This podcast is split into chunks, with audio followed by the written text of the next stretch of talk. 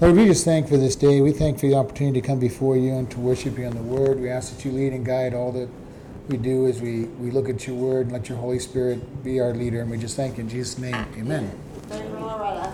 Huh? Pray for, pray for Loretta and pray for Amber. Yes, oh yes, Loretta and Amber's not, Pray, pray for Sky and her seizure. so. All right, Leviticus 19, starting at verse 1. And the Lord spoke unto Moses, saying, Speak unto all the congregation of, of the children of Israel, and say unto them, You shall be holy, for I, the Lord your God, am holy.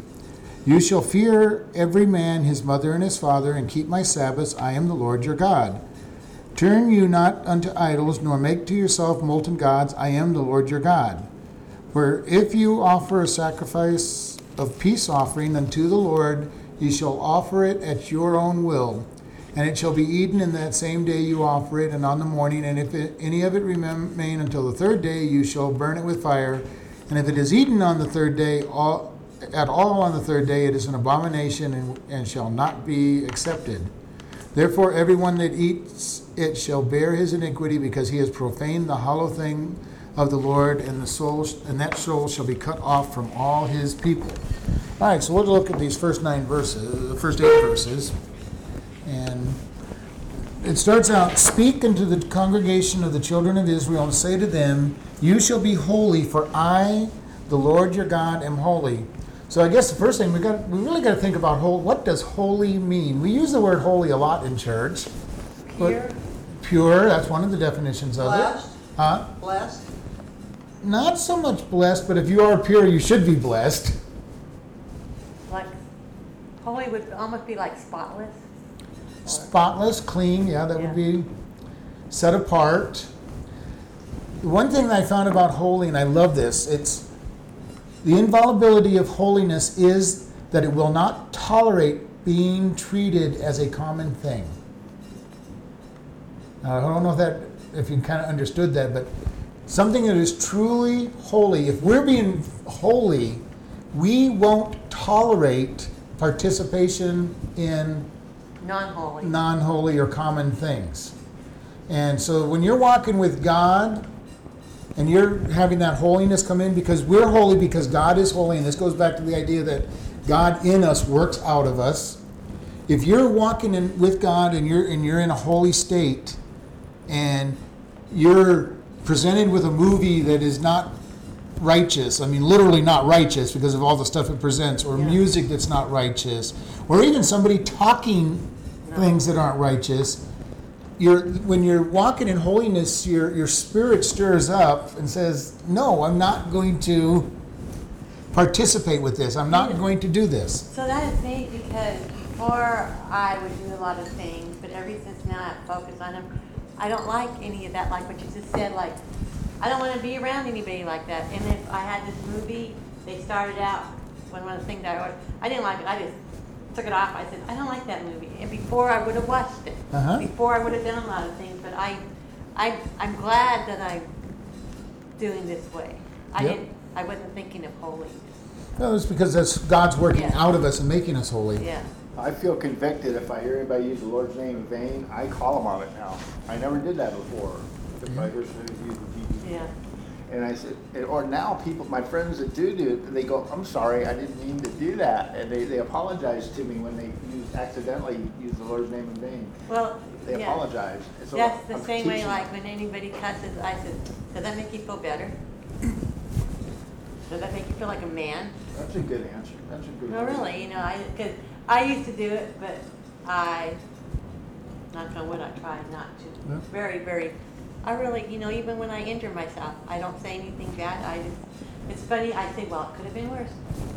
Even when I broke my, ankle, could have been worse. Every little thing could have been worse, and it probably tired me hearing that, but, well, it could have been worse. Yeah. But It this could have is been broken all the way off. Yeah. this is that verse that really helps us to understand why are we to be holy? Because God God is is holy. holy. Yeah. And the, and the reason that is true is that He indwells us, and then His holiness, His love, His righteousness excludes from us. And as Mark has said, and this has happened to me so many times, I've very rarely told people not to take the Lord's name in vain, especially when I was in work. But because I I didn't do it and God's spirit was so strong in the places that I was at, there'd be people apologizing to me for using God's name in vain because the Holy Spirit convicted them of it. And so this is and I, I really stress this, it's not us trying to be holy, it's not us trying to be righteous. It's we get out. we get so much Yeah. in tune with God and he's so much part of who we are that he comes out of us and what he comes out of us is him. Holiness, righteousness, love. And you'll find that the more you walk with him, the more loving you will be and the least the less likely you are going to be to criticize people because he's the one coming out of us because he is love. He is holy. He is righteous. I think that's what they mean, they say you change, I think that's what I have, is that I, I don't judge, of course, I really never did before, but I really, for sure, don't judge anybody if they look homeless or stuff. I may even go and talk to them and say if they need any help. Yeah. And I have always really done that, but I'm really more focused on that now. Not on all of them, you know, some you can kind of. Yeah. But it's all God working out of us. And this is why I say living the Christian life is the simplest thing there is to do, even though it's hard to do. Okay? If I try to do it, it's impossible and hard, but if I just let my flesh be crucified and let God live it through me, it's a simple thing to do. And this is what God's saying here Be you holy because I'm holy. And verse 3 You shall fear every man his mother and his father, keep my Sabbaths, I am the Lord your God. And this fear is not your trembling in, in, in uh, fear of them. This is the awe and reverence of your parents, respect. And this is something that all people should be doing is respecting their parents. Does that mean we have to obey everything they tell us to do when you're when you're 50, 60 years old or 40 years old or even 20 years old? No. But you should listen to what they say and, and give them respect and say, you know, well, I hear what you say, especially if they're not saved. I'm hearing what you're saved, but, saying, but I'm going to serve God. Or, but you need to be respectful in it. The one thing that really gets me is the way kids nowadays are so disrespectful to their parents, and then they're disrespectful to all other authority figures. And it's a scary world we live in because we're not And they're starting fitting so on young, God. they're And there's- starting younger, I think. well, when the kids know that the parents can't discipline them, it means that they'll have no respect for their parents. And it scares me when I see two and three year olds that are running their parents and controlling their parents and going, What are you going to do when this kid is actually big enough to make you do something? And it's, and it's a scary thing. Uh, if you train, one of the things I, I teach people, if you teach your kids when they're young to be disciplined, and you spank them between the ages of you know three to five Yeah. or six, you probably never will have to spank them again because they've learned respect and they will be obedient. And it's very important for us to be able to that to have that reverence of our of our parents, and then that becomes reverence of all authority, and it's very important. And it says, "Keep or guard my Sabbaths, for I am the Lord your God." And notice that it says Sabbaths, and it's not just talking here about Saturdays, it's talking about all the Sabbaths that the Jews had. And the Jews had multiple Sabbaths every time their major feast, the, the five major feasts that they had, uh, five major feasts that they have, were all Sabbath days, no matter what day of the week they fell on. They were a day of rest.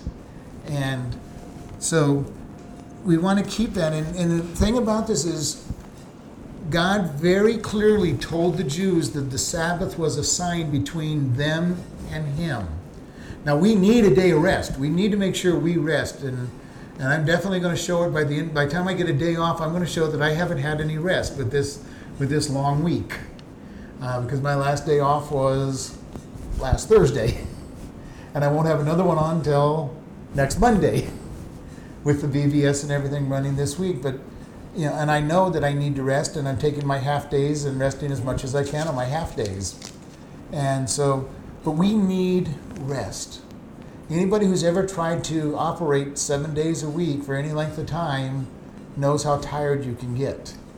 Uh, I've done that. I, I worked one time for, for four months, six, seven days a week, and just about killed myself Uh, when I finally had a day off, I didn't do anything on my day off. I just collapsed. And uh, so it's very important that we take time off. Then it says, "Turn, turn not unto idols, nor make of yourself any mold, molden gods, for I am the Lord your God." God is a jealous God. He does not put up with competition. He says, "I am the only one you're going to worship." Matter of fact, He's the only God, so I mean, it shouldn't be anybody else to worship. He has all the right to be jealous about this. But we as humans tend to want to come up with other gods. We, we put other things before God. And while in our modern day we don't actually have physical statues and idols usually, we all have at some point in our life these other things that we put before God. Whether it's money, which it is for a lot of people. I got to make as much money as I can because it's important for me to make money, and, and money is important. We pay all our bills with money. It's, money is an important thing. But if we are putting too much concentration on money and not enough on God, we have a problem. For a lot of people, especially in America, entertainment or television becomes their, their God. And they spend all their time watching television. And then they'll tell you, well, I don't have time to read my Bible. Well, how many hours a week, ye- yesterday did you watch TV? Well, just four or five. I've heard uh, wealthy people say, "I want to be the richest guy in the graveyard," or Mm-hmm. have all the to- the guy with all the toys makes the rule, or you know. Wins. But he ends up dying. But you end up working yourself to death. Yeah. But And like you say, when you die, you can't take it with you, so. You can't take it with you, so you're working yourself into the grave. But these are just things, I mean, here we're having a list of a lot of the rules that God's already given in Exodus and already given in this book, so it's, but He's just giving you a list of things. He says, if you offer a sacrifice of peace offering unto the Lord, you need, it shall be of your own will. Now, do you remember what the peace offering is? Which one's the peace offering? Voluntary. Vol, it's voluntary. Everybody shares it.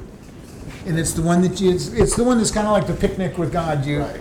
God gets a part of it, the priest gets a part of it, and you get part of it.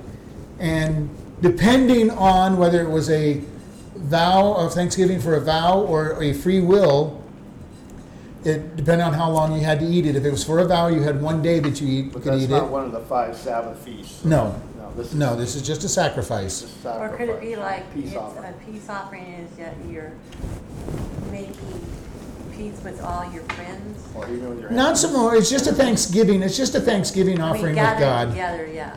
And it's a way to gather together because you've killed this animal, and it, you'll you if it's by free will as it's talking about here, it's just you want it just to be give God a free gift.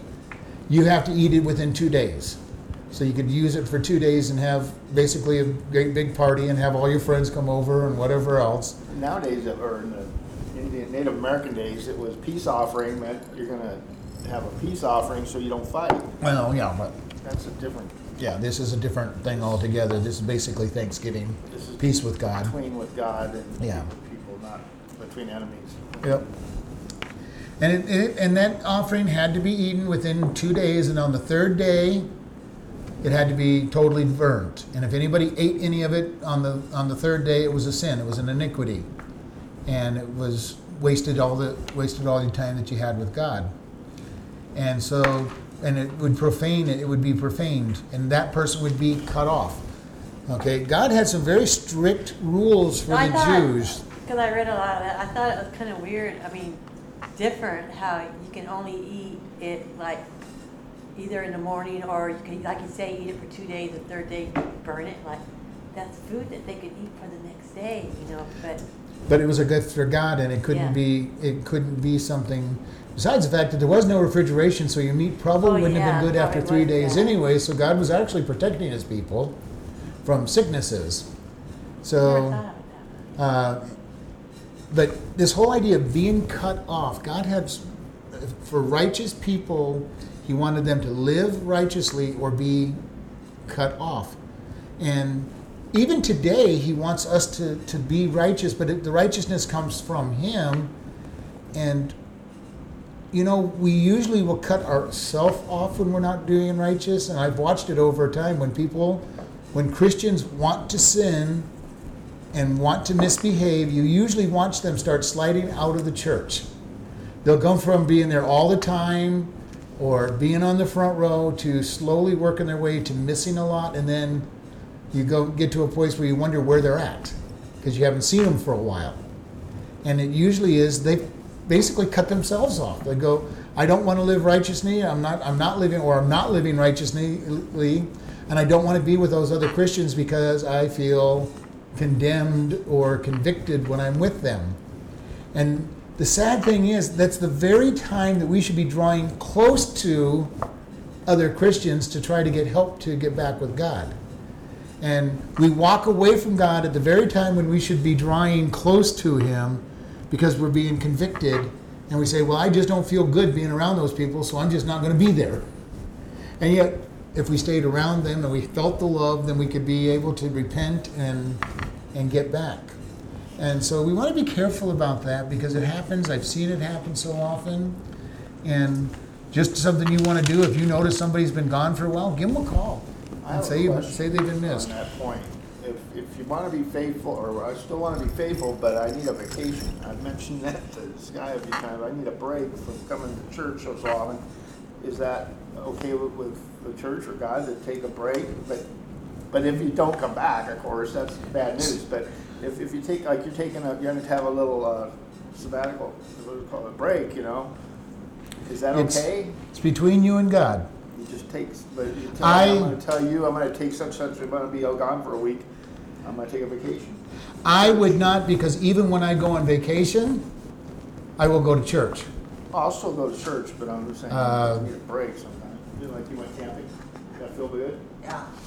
There are to be away to be away once in a while is is not wrong. It's okay with, Uh, but don't make it permanent vacation, the problem is that a lot of people, when they do that, they end up permanent vacation, on a longer vacation from God. right?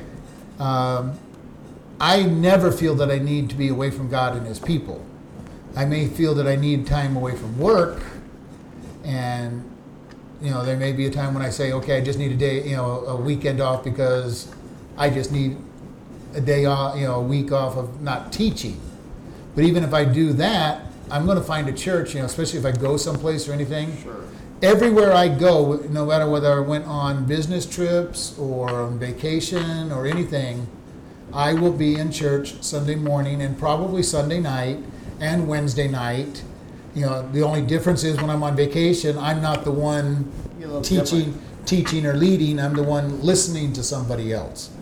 Uh, but it's really between you and God. I just, I personally have never needed a break from. I still went to From church- God. Yeah, I still went to church in a different town, but. it- Well, Yeah. well, it's like me, I needed a break from chloride, it was two years ago, I've been here since 80 83, and I haven't really been, any- but sure, I go to my property. So for a month, my sister and her husband, we all, we drove back to Minnesota and Wisconsin, because I was born in Wisconsin, but I don't remember it when I, I wanted to see my Yeah. relative, and it was neat, because I would never done, done it by myself, and since my sister was driving, I was backseat just taking pictures, and Yeah.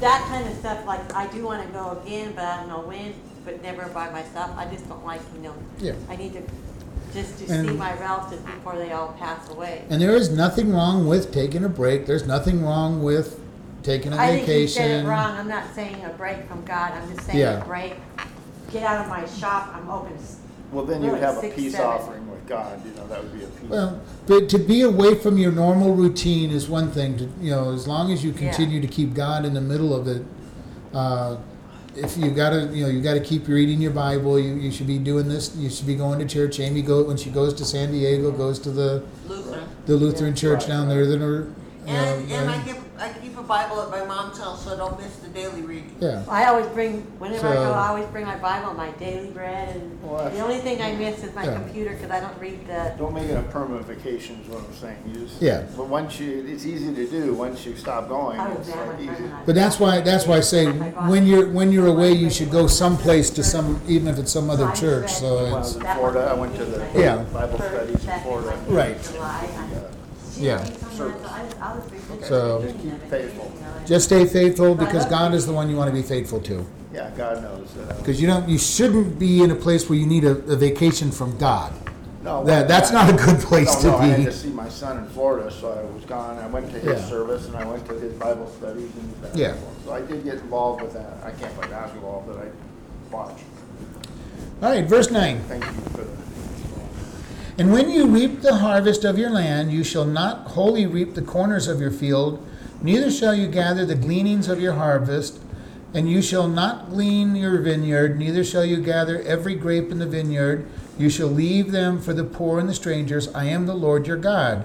You shall not steal, neither deal falsely, neither lie to one another. And when and you shall not swear by my name falsely, neither shall you profane the name of your God. I am the Lord. You shall not defraud your neighbor, neither rob him the wages of him that is hired shall not be abide with you until all night until the morning.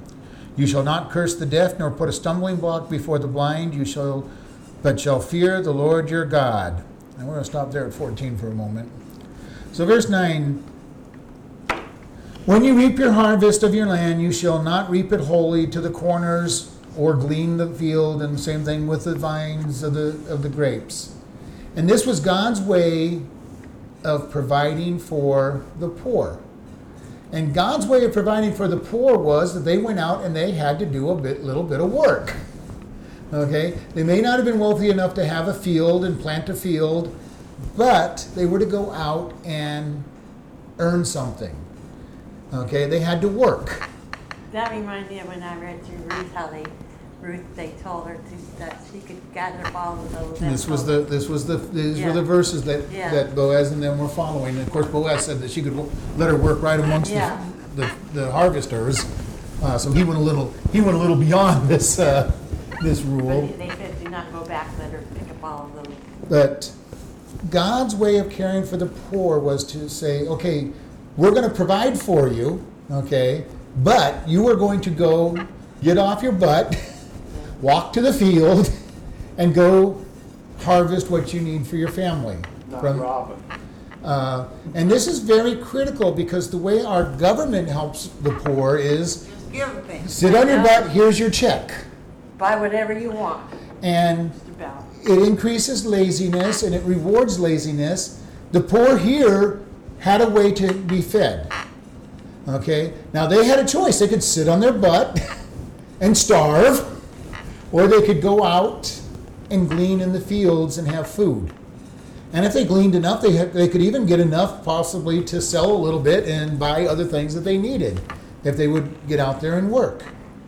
The key to this is, and this is true for us, we want to see the poor be helped, but not helped to be lazy, but helped to be somewhat industrious. Well, give a man a fish, he eats for a day. Teach a man to fish, he, feeds himself for life. And that's the, that's basically the kind of thing. It's not quite that fully in here, but but it is the opportunity that the the wealthy was able to provide for the poor by not taking the corners of the fields and giving them a place where they could have a decent harvest.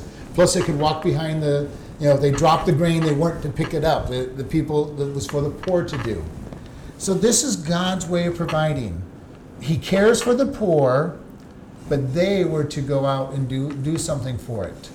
And this is very important. When I ran the benevolence ministry in the past, the hardest decision we ever had to make was was giving this person money helping them or enabling them to just be lazy. And usually we would try to find out, well, okay, you didn't pay this bill this month. How are you going to pay it next month? Okay, and if they say, well, we, ju- we didn't do it just because we had a doctor's bill that came in, uh, okay, we probably would help them. If they came back and said, well, we're gonna, you know, this month we're here, but next month we're going to go to the Salvation Army, then we're gonna go to, to Praise Chapel, and I don't think so, that's not, you know, that wasn't the type of person who it was helped for, that was somebody that was being enabled to do, to a bad lifestyle. And this is important for us. God expects us to get up and do things. He He doesn't expect us just to sit back and say, "Okay, God, hand me, hand me my life. You know, I need money. Hand me my life." You know, Don't He's- go rob somebody, give them your money or your life. He's, he's just going to say, no, that's not going to happen. Can he provide that way? And does he provide that way? Sometimes. Uh, great example of a, of a great provision uh, Dallas Seminary, when it very first started opening up, they were having trouble financially, and the, all the all the big name guys there, the professors were in a meeting. They going, they're praying, and one of the guys goes, "God, you own you own the cattle on a thousand hills. Could you sell a few cattle and and give us the money?" And they get a knock on the door of the secretary, and they go, "Well, we're busy praying. Come back later." And she goes, "No, this guy says he has to talk to you guys now." And they said, "Show him," in," and he turned out to be a cattle cattle rancher who had sold his cattle and decided to give the money to them. Okay, God can provide, and He does miraculously, but He doesn't want us just to sit back and do nothing. And in the case of the of the school, these guys have been busy. They were trying to teach these guys and everything, so they were working hard. They just weren't making the money they needed to to get by. Then God will provide on that case. God is providing for the poor. And then it says, You shall not steal, neither shall you deal falsely, neither lie to one another. And these are just going back to the Ten Commandments. Don't steal. Doesn't matter whether you think you have a reason to steal or somebody has too much. Isn't that what normally people go? Well, they'll never miss it. They've got they got lots of stuff. They won't miss it if they if we steal from them. Businesses, you know, they won't miss this box of staples, this ream of paper, this this this uh, what you know, all these pens and pencils. Uh, they're they're rich. It's still stealing, and to not lie, to deal falsely. We as humans end up dealing falsely with a lot of people frequently, and this is something we want to be careful of. And don't lie. And remember, many many weeks ago we talked about God's definition of lying is so much more than ours. If you omit truth, God says you're lying, and we want to be careful of that. We want to be careful of not being dishonest. And then he says, You shall not swear by my name falsely, neither shall you profane the name of the Lord.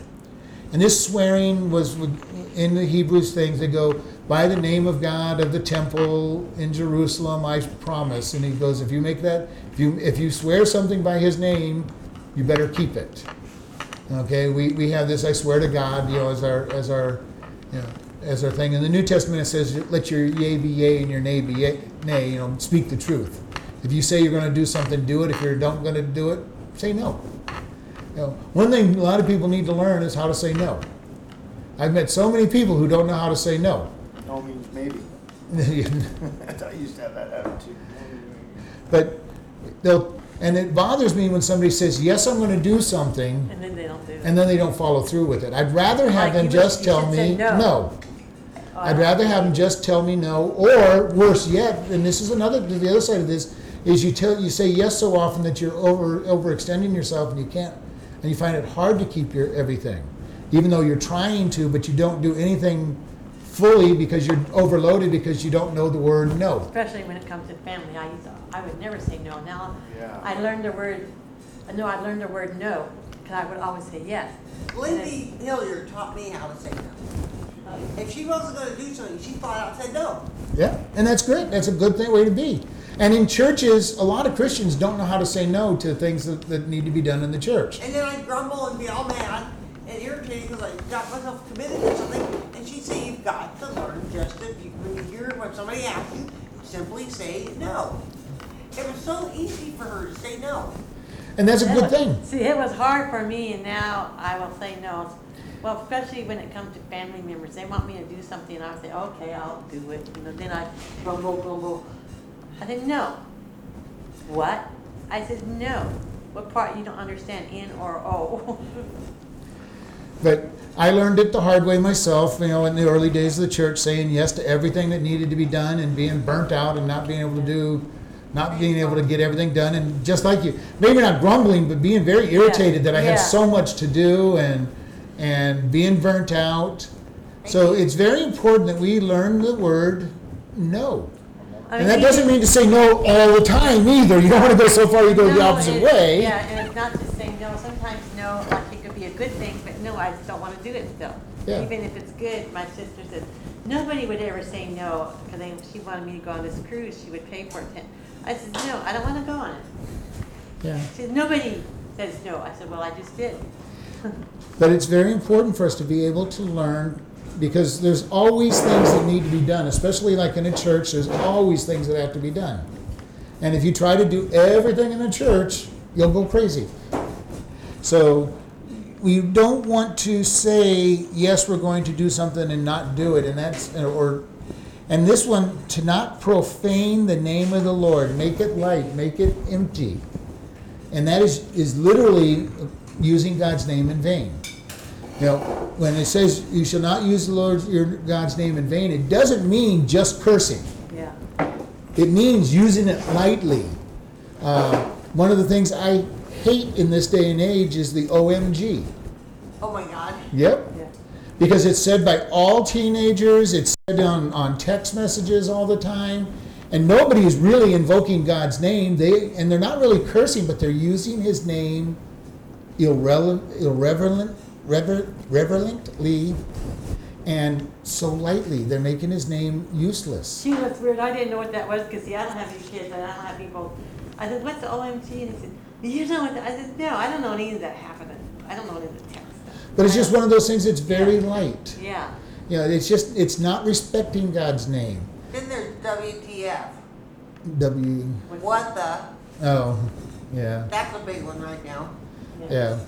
But there's all these things out there that we want to be careful. Are we, when we're using God's name, are we really using it to worship Him or to invoke His, His power? And even when we pray, we need to be careful because we could be using His name lightly as we're praying if we're really not thinking about our prayers or, or really praying to Him. Sometimes people pray just because they're expected to pray, and you know, a lot of times that'll happen when it's time to say grace before a meal, you know, and, and there's just really this quick prayer that nobody's thinking about. Grace. And uh, so we want to be careful See, how that's we why use I His think when name. you said about earlier about holy, holiness, holiness to me is you don't use any of that Of course. language. To me, because now, like, sure, when I was growing up, yeah, I did use that language when I was, you know, living down. and- But now, like, I just, God, God really had patience with me. I had the worst potty mouth. Mine wasn't really bad, but it was, I would say, you know, when you're leaving down the beach, you just go with the flow, you know. But but I'm getting more and more that the more that God is changing who I am, the more I am sensitive to these Yeah. things. Uh, I've got a friend who was telling me that he was going through his 400, three or 400 DVDs, and every one that used God's name in vain, he was throwing away. Which meant that his collection of three or 400 dropped to about 30. and I've thought about that ever since he's told me that.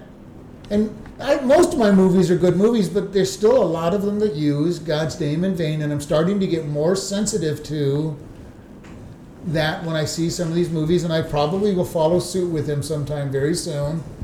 And not that I have three or four hundred movies, but uh, there will be a lot of my movies that I will discard. Well, Those are PG, they can slip that in there, see, on PG. You'd be surprised how many G movies have. Even G. God's Well, name my in son And his wife won't allow R-rated at all, so they've narrowed it down, no Yeah. R-rated movies. But Everything's gotta it's not just PG. that, it's not See. just using God in vain, like, I don't like any movies with any kind of homosexual, anything. Yeah. And to me, that is, and now you can't hardly find one without, so I don't buy any of them.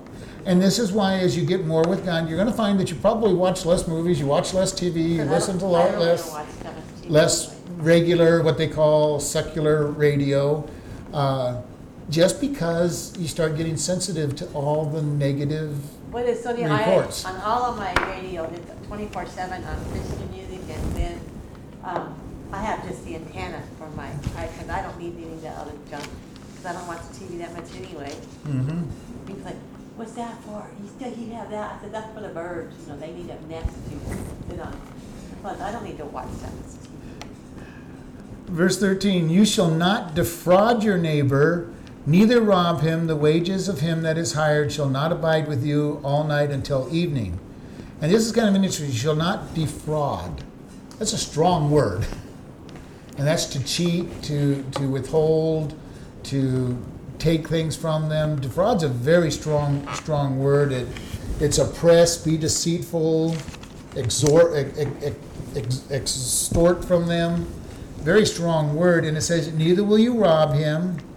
And then it says, The wages of him that is hired shall not abide with you all night until the morning.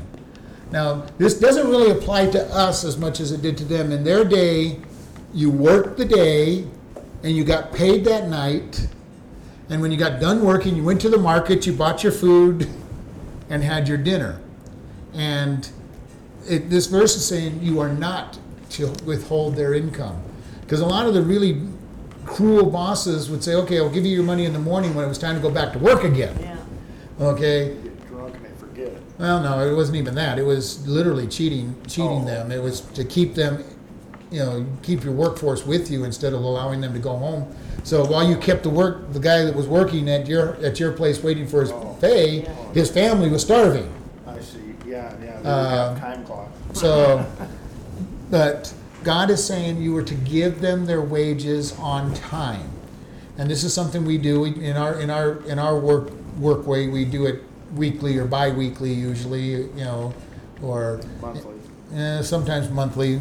That's very rare, but it happens. Kelly Salary, gets paid monthly. Yeah, I get salary. would be but uh, but but the idea is you get your paycheck on the time you're supposed to get your paycheck. Right. And most businesses are very good about giving you your paycheck when it's supposed to be. Uh, Or they hold back a week when you're a new hire. You Yeah. shouldn't Do that.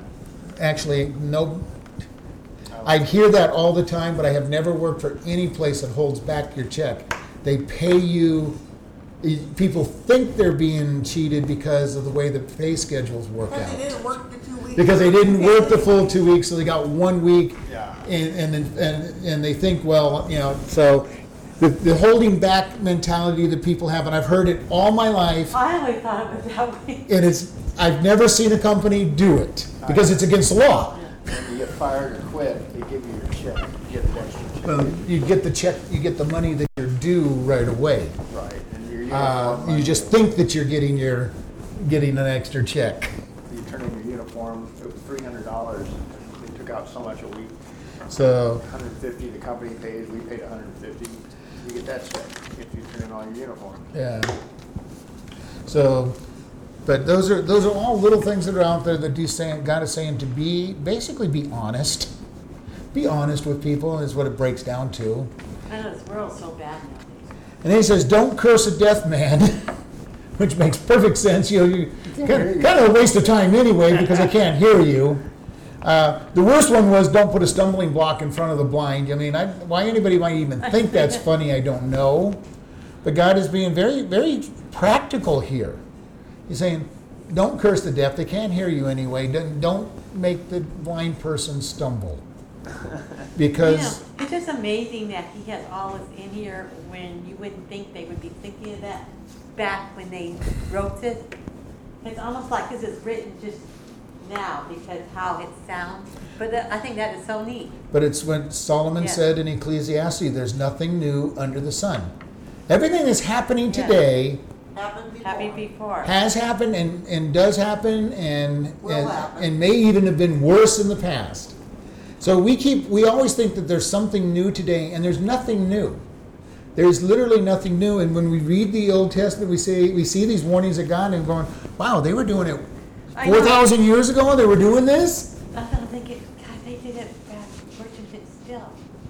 I didn't think they would even do any of that kind of stuff. But you, you think about this, God says that he will return when the earth is like the days of Noah. And we don't think of it being all that bad, but Noah's days were worse than where we're at now. Otherwise, God would have returned already. It's getting to the point. But we're getting bad. This is why we know we're getting close because we know we can't really go too much worse without bloodshed happening all the time. I mean, and there's we're so getting many close wars- to that. There's so many wars and everybody fighting all these countries and. Well, when I did the, when I did this section, burning and- An homosexual wedding. I did this section on, on, on Mark, and we talked about wars and rumors of wars, and I looked it up, and there's over 400 active wars right now going on in this world. Yeah, We had, uh, protesting that are burning buildings, burning cars. I forget the guy's name, but we have neighborhoods of nuclear superiority. That guy's got an atomic bomb in his back. First they're throwing a barbecue at each other, they're throwing the picnic tables at each other, and then next thing you know, the guy's got a nuclear bomb in his backyard, ready to blow his neighbor up. It was comedy, But, uh, fifteen is, no, let's see, not fifteen. We haven't got there yet. Okay. Well, that's, I'm sure we'll answer your question when we get there. Let's see. Uh, verse 15, we're, we're just going to get ready to read. You shall do no unjust unrighteousness in judgment. You shall not respect the person of the poor, nor honor the person of the mighty, but in righteousness shall you judge your neighbor. You shall not go up and down as a talebearer among people, neither shall you stand against the blood of your neighbor. I am the Lord your go- I am your Lord. You shall not hate the brother in your heart. You shall not you shall in any wise rebuke your neighbor and not suffer sin upon him. You shall not avenge nor or bear any grudge against the children of your people. You sh- you shall love your neighbor as yourself. So we're going to stop there for a moment. 18. Verse 15 You shall not do unrighteousness in judgment. You shall not respect the person of the of the poor, nor honor the person of the mighty, but in righteousness shall you judge your neighbor. And this is really to say you're not to give any credence because they're poor, and you're not to give any credence because they're Rich. rich and strong. You're to give the right decision. And we oh. see both. We see both sides. We, we mostly comp- we usually will complain that the wealthy and the and the powerful get get justice, and that's almost always going to be the case because they've got money. Yeah. But there are people that will, will bend over backwards to help the poor and give them extra leeway because they're poor. And God says, don't do it either direction. Yeah, that's the question I had. It says, you will not respect the poor, the person of the poor. Because there are people that say, because you're poor, that means obviously you're being abused, so therefore Give them extra. I'm going to give you extra weight to whatever you say as opposed to the rich. Oh, and don't honor the Okay? person. So you're not honoring the rich because they're rich, but you're not giving the poor the benefit of the doubt because they're poor. Yeah, here's an extra.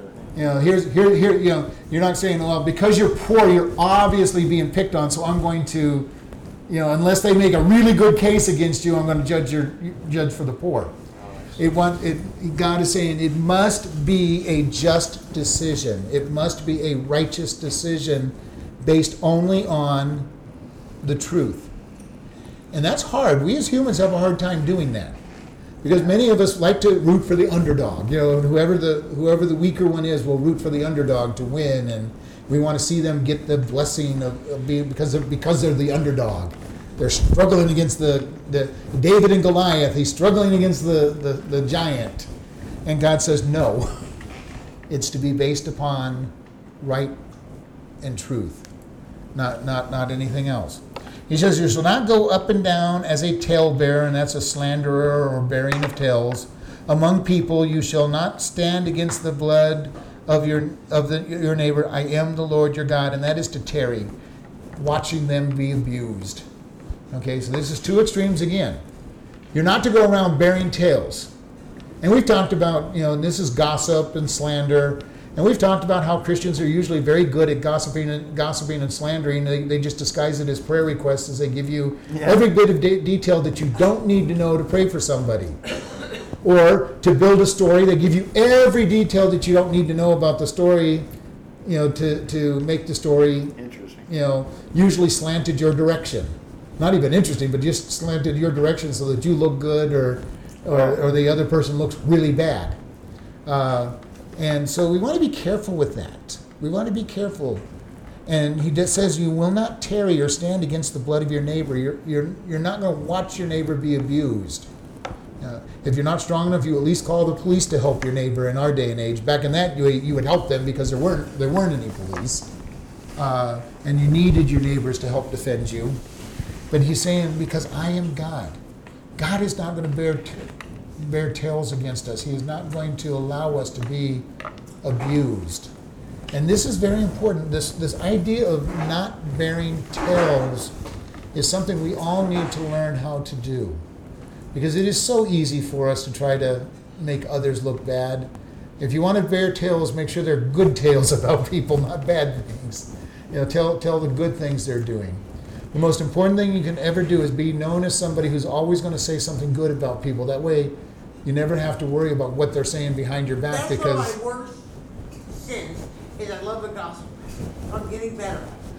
Good.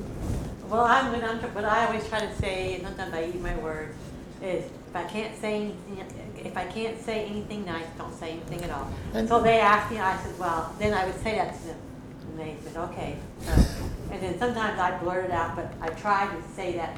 Oh, I if love can't- gossip. Her flesh wants to come up with the most evil, hurtful thing Well, I you can know, think of, and, and you I'll know, blurt but it out for sometimes some it's reason. not gossip. I may say something. I but then regret it, but I- regret it. I wish I It's would our have flesh, said you it. know. You ever get that way? Yes. Zinger, we mm. call it, Push- not hurtful oh, Push thing. my mouth. And, and the key to this is, is, And and it is like your- as Mark was saying, it- he's saying, we, we, you know, our flesh wants to do, say bad things about people. It wants to make people look bad. It wants to make us look good. Especially uh, if they are bad. And then truth. you, but see, that's the area where we have to be I mean, most I know. careful of, is if it's true, we But still don't need to it's spread it true. around. I know, I know. And that's where it comes to rebuke. Yeah. You have to rebuke a person that does that.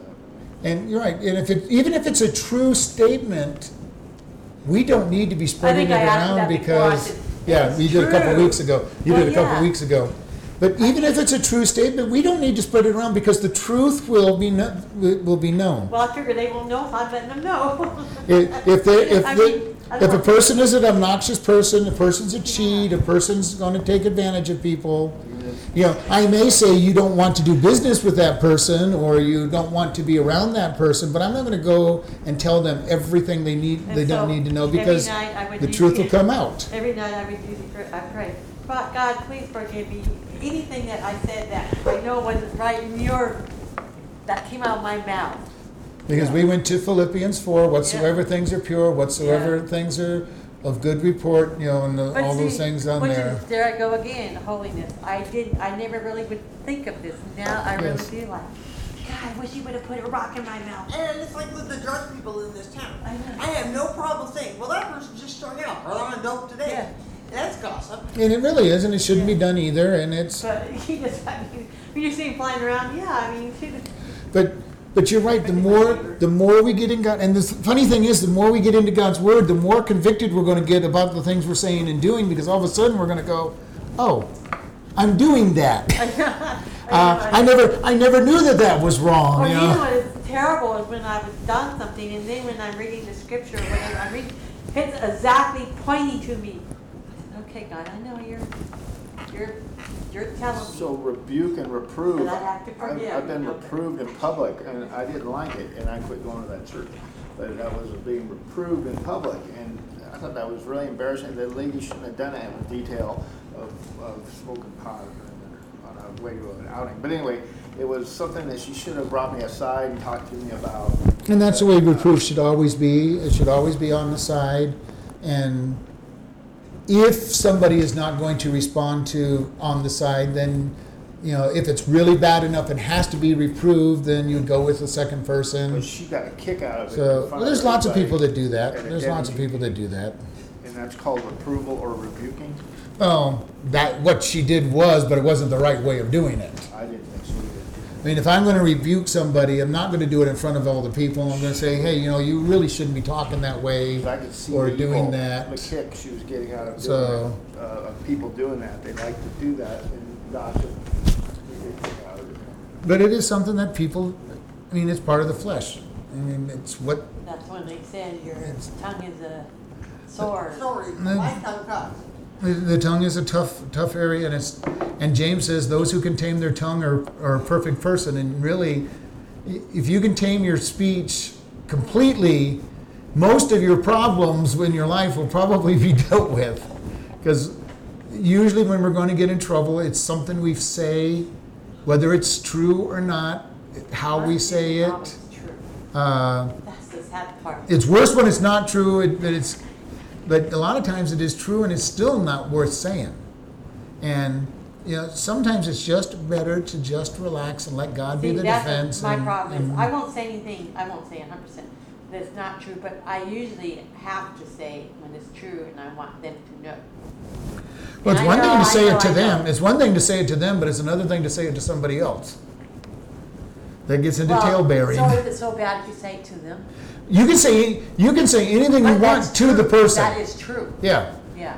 If you're gonna talk to somebody, you need to talk I always directly say, to I wanna them. come to the Yeah, horse's not at a mouth. Denny's Yeah. or at a, Yeah. at a group meeting. It, it needs to be directly to them, and this is And I am why, learning to be a little more easier at not just like, okay. and, and this is what I've said, there have been times when I've heard a pastor say something, and I'm gonna go, I, I will go to that pastor alone, and I usually started out, Pastor, this is what I think I heard you say. And then tell him what I thought I heard him, heard him say and see if it was what they said, or usually it was, I don't think I said that. Uh, okay, well, that's what I thought I heard. Or I was, or maybe I heard it wrong. Yeah, and that, and, and I always go up to, I will usually go to somebody of that, of that feeling that I heard it wrong, because it's usually the case, unless I have it on tape, and then it's a different story altogether. Uh, But I'm still not, I'm still gonna go very gently to somebody like that, and I'm not, and I, and my goal is never to crush somebody because of what they've done. Or the, even when it's a rebuke, or, or, or I feel that they need to help somebody grow in something, I hope that each time I correct somebody, they feel that it was in love and gentle. And I've done it to different people in the church, saying you can't speak that way, or you shouldn't do this, or, you know, why? Because it's in the scripture. Not because I'm trying to run their life, but I want them to be righteous people that are not making decisions. Or better yet, the best way is to just get them in the Word of God and have God convict them and live out in them. And that is one of the reasons I'm so much into getting people into God's Word. Let's get into God's Word. Let's learn the way we're supposed to live. And then it's not me telling you, it's God telling you, How to correct someone and and, and go forward from it. step on their toes, don't wanna step on their toes. Well, sometimes you need to step on toes. Correct them in correct them focus in on love. God. You Closer got than orders. maybe when with somebody. Yeah. Me too, because that's why, when I was married or anything, I really never focused on God that much. I believed him, I knew him, but I think that I always tell people, I, I, I would tell them things, I said, well, I think God wants me to be alone. Because, I mean, not in the, I knew, that, I know God wants me to live alone. yeah, because I could focus on him now. Before, I had too many things, and I would push them aside, you know, I would, whenever. You know, I live alone for a reason. So that's what I You figured too. brother, your No. Well, Paul, Paul said that if you, if you, it is good to live alone because you can serve God better. I do. Uh, because once you're married, your, your devotion is split. It's split between God and your spouse, and it has to be. Because your spouse deserves attention and time and effort. And it's easy when you're single. If God says, get up and move someplace, you just get up and move someplace and do it. But if you're married, you have to consider, you know, got to get your spouse on the same page, and then you get ready to do, Well, I mean, do because I, had- I was married for 13 years, and I had a boyfriend for a long time, and he died. Then I had a boyfriend that turned weird on me. I think I think God wants me to be by myself. I like it, and I am so much more content. I am. too. I am really much more mm-hmm. content, and I'm I'm so happy. much calmer and less type A. Yeah. Yeah. And Well, there's nobody to run, try to run when you're by well, no, yourself, because other than I yourself. can focus on him. yourself. Yeah. All right, verse 17. You shall not hate your brother in your heart. You shall, you shall in any way wise rebuke your neighbor and not suffer sin upon him. And this is the idea. You shall, you shall not hate in your heart. Now, there may be that moment of hate when somebody's hurting you and you're responding, but this is that bitterness that dwells in your heart and gets stronger and stronger and, and worse. And the, the hardest thing that you can ever have is to really dwell on how much you dislike somebody or how they've hurt you. But see, what helps me now, I don't ever use that word hate, and because I don't like the word hate, so I don't really hate anybody. I don't, I don't, I dislike what they do. That's what I say. But I said no, I don't hate them. It's like I love some people, but then I just don't like what they do. And But even then, you don't want to be dwelling on what, I mean- not liking what they do either, because what ends Right. up happening, the more you dwell on something like that, The more it eats you. huh? The more it eats at you. The more it eats at you, and the more that you start inadvertently usually twisting it into something else, and then when when you're already angry at somebody, it's very easy to misinterpret something that they do as being on purpose to, to just get on on your case. And it's very critical, and this is why Jesus says that we're to love our neighbor and try to work things out and try to try to dwell on the good about what, what we can. And the old adage of you you know there's something good about everybody if you just take a moment to think about it, find something good to dwell on, and it usually will change your whole attitude about that person. If all you want to do is think of, man, every time that person's around, all I can think about is how they are mean to me or or they're saying this, and then as soon as I they don't open even their think of mouth, that. you're going to No, expect I don't even it. think of that, just Yeah. like, I'm thinking, you know, it's just that I don't like that word hate, and so I never use the word hate, because it's, Yeah. no. And so- Hate, hate is a very strong word, and very few of us actually hate. Well, there's Uh, one person, yes, yes, I do do hate, hate, hate, hate. I can say a million times, I hate Satan. That's, I hate, I, that's one word I do hate, yes. Yeah. But we're to treat all people with good, and then this, this second part here is, you shall in any wise rebuke your neighbor and not suffer sin upon him. This is a little different than what we might think of. This is that we're not going to hear sin about them. This goes into not listening to evil reports. And this is something we've got to train ourselves to do. And you've probably everybody in this room has had me stop them at some point saying we're not going to go there or we shouldn't go there. You know, we need to be changing the way we think because I am very strong on this. I don't want to hear negative reports about people. I just don't want to.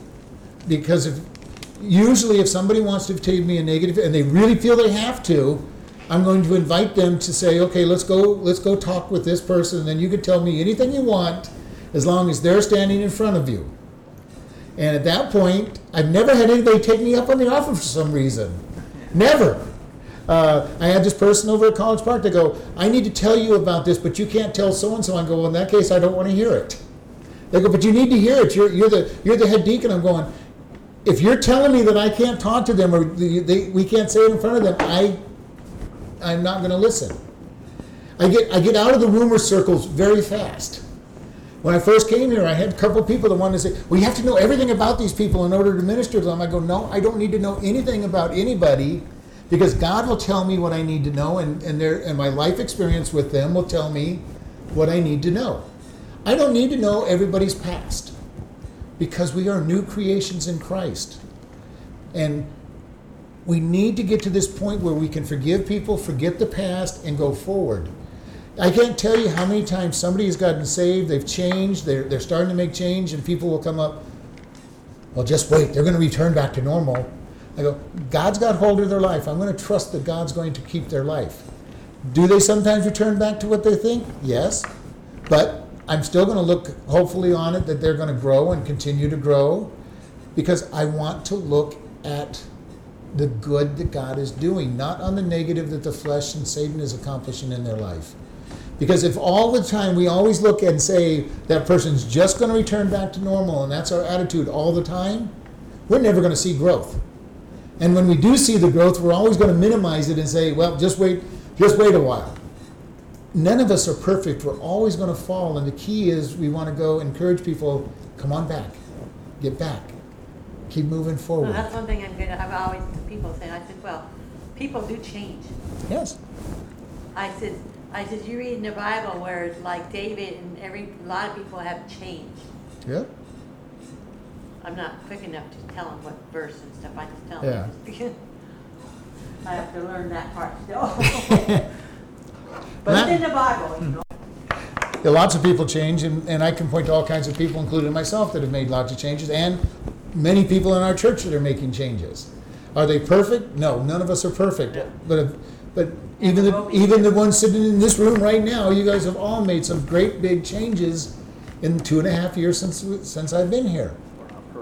We're not perfect. Uh, there's great changes and great great movement toward God. Is there still room for improvement? Of course. Yeah. Yeah, I've been walking with him for 43 years, and there's still lots of room for improvement. Lots of room for improvement, especially if people get to know me, they'll know there's lots of room for improvement. But we need to say we're moving forward, we're moving in God. Verse 18, and this will be our last verse tonight. You shall not avenge nor bear grudge against the children of your people, but you shall love your neighbor as yourself. I am the Lord. You shall not avenge or bear a grudge. How hard is this for us to do as, as people? Yeah. When, when we are mistreated or somebody we know is mistreated, the first thing we want to do is get revenge, or even, or even as David did in the Psalms so often, pray that they get theirs. you know, that they get what they deserve. And God is saying, don't bear that grudge. Because if you're bearing a grudge against somebody, you will never love them. You will never love that individual if you're bearing a grudge against them because you're going to want bad things to happen to them. And you know what? Even if you're trying, even if you're trying to pretend to love them when you're bearing a grudge, they'll see right through it. And it's very critical. This goes into God saying, "I will defend. I will. Vengeance is mine. I will repay." God says. We just need to learn to just let God take care of it. Now that doesn't mean we go out and we let somebody continually pick on us and continually mistreat us. If they're if they're having that habit, then we need to do what it takes to not be around them or not give them that opportunity. You know, so we want to be careful when we say we're not we're not out there to get revenge and get you know get a grudge. That doesn't mean we go on to be a floor mat. If a woman is being beat up by her husband every night, then I'm going to tell the woman, even though I'm not going to advocate divorce, get out of that house and let's get this guy into some kind of counseling or something, or stay away from him until they've gone to some counseling and have changed their life. If you've got a neighbor, you know, you got somebody in your life who's always harming you, you don't just spend go that direction all the time. You stay away from them. It, you're not going to be angry at them. You're not going to go tell everybody, you know, what's going on. But you're going to stay away from, and let God be the defense. And God will be the defender. He will be the defender every time when you let Him. He will defend. He will. I think He it's will so cool protect. there's so many times when I would want to do something to, to them or something, then I would think, no, if I did, God knows what I'm doing, and I'm, then I'm thinking, like I said before, what would Jesus do? He would be thinking of what I'm gonna do. And Yep. so that really, so it's a simple thing, and sure, I mean, that just helps me, out. that helps, I have to have silly ways to really learn more, and that really helps me out. And that, and the thinking of what would Jesus do while you're learning to think like Him is a good way to start. That's how I, The, the ideal place is to be walking with him so Yeah. much that he just automatic, you do automatically what he would do. But it's But it just takes like- time to learn that. And then Satan's always behind, and then I would stop. And now I recognize it more. Before I said, like, why didn't I think of that before? Now I think of it, and I stop. Yeah. And it's just important, it's, it's hard to do, and, you know, none of us will ever always do anything. I'm going, we'll never always do wrong, or we'll never always do right. We're more likely to do wrong if we're not walking in the Spirit. The more we walk in the Spirit, the more likely we are to do right. And so you can look at your life and say, what kind of decisions am I making? If you look at your life and you say, I'm making a lot of bad decisions, you're going to have to say, okay, God, I need to spend more time with you. I need you to. Now, if you look at your life and you're making a lot of right decisions, you go, thank you, God. Let me get better. let me have more of you. Let me have more of a relationship with you. Because that's just an indication of how strong our walk is And with how Him. I, uh, The more we walk with Him, the more we hear His voice. And let's close in prayer. God, we just thank you for this day. We thank you for the opportunity to look at your word. Lord, we ask that you become more and more in us so that we will make better decisions that follow you. Help us to hear your voice more as we walk with you. And we just thank you in Jesus' name. Amen.